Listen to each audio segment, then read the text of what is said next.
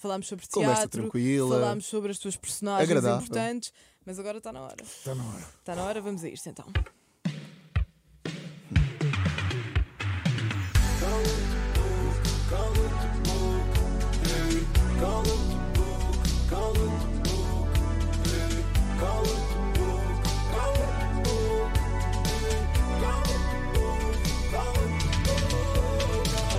José Fidalgo, estás no Cala-te Boca?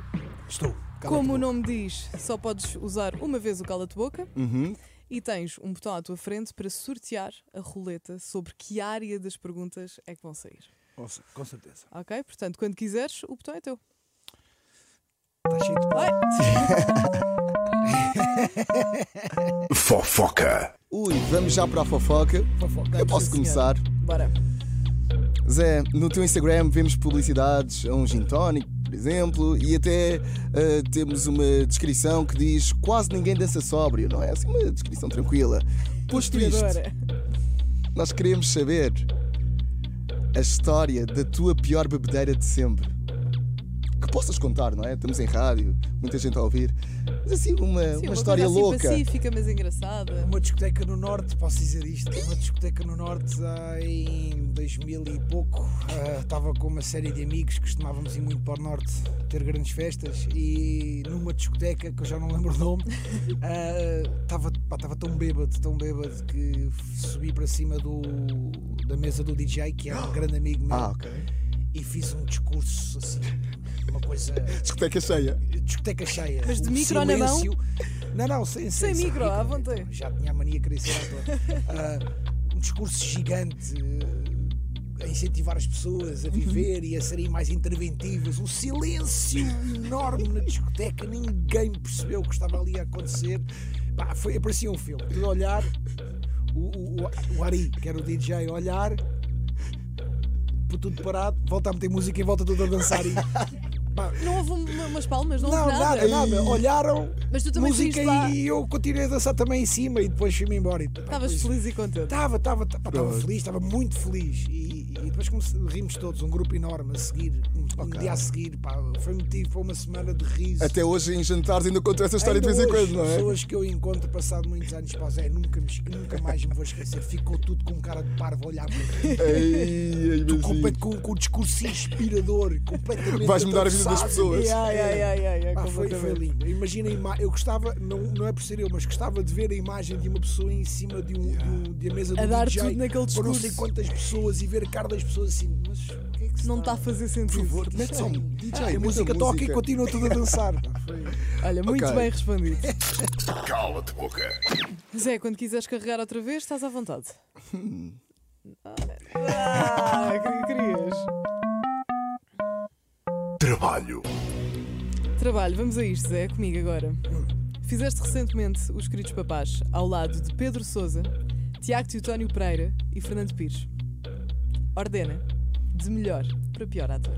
Ui, não tem. Acho que o mais preguiçoso é o Fernando Pires. Ok. Se assim posso dizer. Então vai, isso fica no pior, pela tua ordem de ideias. Pior, ele é um bom ator. É pela tua ordem de ideias, sim. Pois são todos bons, tinha cada um a sua característica. Adorei trabalhar com o Pedro Sousa, porque era uma pessoa muito mais descontraída, mais na sua, se assim posso dizer.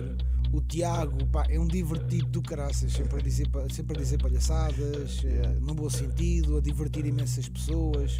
O Fernando Pires também assim, mas usando um outro vocabulário ou um outro vernáculo. E depois havia eu que tinha um pouco, mais ou menos um pouco dessas características, mas essencialmente ficava... Tinha as minhas palhaçadas, como é natural, mas ria muito com eles três. Mas muito honestamente não são maus atores. Gostei muito de trabalhar com eles. Resposta aceite. Cala-te boca. Estás a seguir muito bem, muito orgulhosa, Zé, bora. Mas o Fernando Pires era mais preguiçoso. Vamos fica continuar. Esta nota. Quando quiseres o botão é teu outra vez, Zé.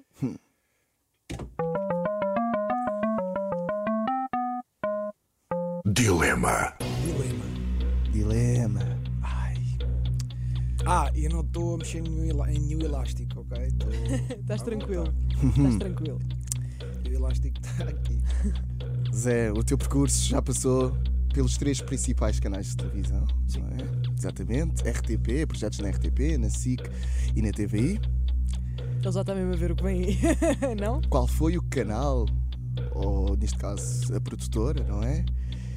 Onde tiveste uma pior experiência? E porquê? Já claro que não, ele não ia perguntar qual foi a melhor experiência. Como... Claro que não. Não é essa a natureza do jogo. Acho que as novelas têm altos e baixos. Certo.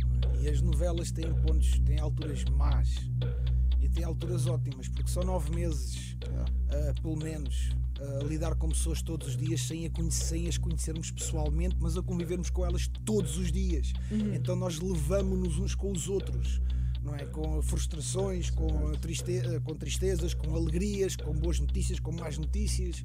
Não é? Então há pontos maus da novela, que eu acho que é esse lado de estarmos todos os dias juntos, sem nos conhecermos, ou seja, a coisa nunca chega a ser efetiva. Exato, entre atores e entre equipa técnica e produção e tudo. Portanto, e foi em canal que isso aconteceu mais. Terrível, há um equilíbrio, não é? Mas, ou seja, ao mesmo tempo há alturas... Normal, são frustrações às vezes, são desabafos, ou seja, de um técnico ou de um ator, ou da própria produção, um dia mau, de uma maneira que não queria, e etc. E nós temos que tentar perceber e tentar desvalorizar um pouco isso, não é? Mas acho que as novelas têm esse lado bom e têm esse lado mau. Não é? Não houve assim nenhuma estação que te tenha dado mais dor de cabeça? Não deu. Eu de ter sido exclusivo da SIC obrigava-me se calhar a fazer coisas que eu não gostava, não é? Mas eu era exclusivo, tinha que vestir a camisola, se eles me estavam a pagar, eu tinha que trabalhar, não é? Claro. Havia coisas que se calhar não eram propriamente do meu métier, não é? Não eram do meu interesse, sim. Mas eu fazia porque havia uma necessidade de promover aquilo que eles precisavam que eu promovesse. Então às vezes tinha que fazer, mas o quê? Também não. E se calhar essas experiências até tornaram o melhor ator, não é? Ou não? Vamos aprendemos com as más experiências. Faz parte. Cala-te boca. Vais para a última, Zé. Está bem. Vais para a última, portanto. Se calhar é agora que vais dizer cala-te boca. Será que é? Não. Relações. José Fidalgo. Há pessoas com sorte. Então. E tu és uma delas. Sei lá. Porquê? Porque a Cláudia Vieira disse que teve o melhor beijo técnico contigo. Não sei se sabias disto. Estavas a par, pronto. Agora, queremos saber se é recíproco. E com quem é que tiveste o teu melhor beijo técnico? Na verdade, queremos um top 3. Um top 3? Queremos um top 3 dos teus melhores beijos técnicos, por favor. Olha. Podes dizer um cala-te-boca, mas depois tens um desafio. Em relação ao Cláudio, não diria que isto fosse difícil. Não tive ótimos beijos técnicos com a Cláudia. Tive grandes beijos técnicos com a Mónica Bellucci. Foi muito flex dos beijos técnicos que tive. Quem é que está em primeiro lugar, a Mónica ou a Cláudia? Bellucci. Por ordem. Em primeiro lugar. O melhor de todos. Foi a Mónica ou a Cláudia? Não, não me vais dizer que é igual. Eu digo, quer dizer, com a Mónica foi um dia. Com beijo técnico. Com a Cláudia foram meses de beijo técnico. Então a Cláudia ganha o pódio. Então acho que a Cláudia pode estar um bocadinho acima da Mónica Bellucci. Que flex. Muito bem. Cláudia Vieira, Mónica Bellucci e em terceiro lugar, falta um. Não tens de pensar assim tanto. Pois tenho. Mais beijos. Gostei muito de beijar a Margarida Vila Nova, os beijos técnicos da Margarida Vila Nova, já há muitos anos, não é? Eu adoro que ele ponha a palavra beijo técnico no meio. Claro. Técnico. Porque era efetivamente, claro. Mais. Eu não te consigo dizer assim um top 3, mas agora vieram beijos à cabeça. Então, provavelmente Mónica... são os que ficaram, não é? Mas há mais atrizes com quem eu gostei muito de dar beijos técnicos. E se calhar ainda vais beijar também. Nunca sabes quem é que vais beijar amanhã. Agora tenho beijado a Marta Gil. Pronto. Na peça, para quem não sabe, pronto, tenho ali umas beijocas e há um beijo mais quente, mais caloroso. Mas se quiseres avaliar o beijo técnico da Marta Gil, também podes avaliar o beijo técnico de 0 a 10. Eu gosto muito, ela também dá. Ela também entrega. Também dá beijos técnicos. Foi muito o Cala-te Boca com o José Fidalgo. Cala-te Boca.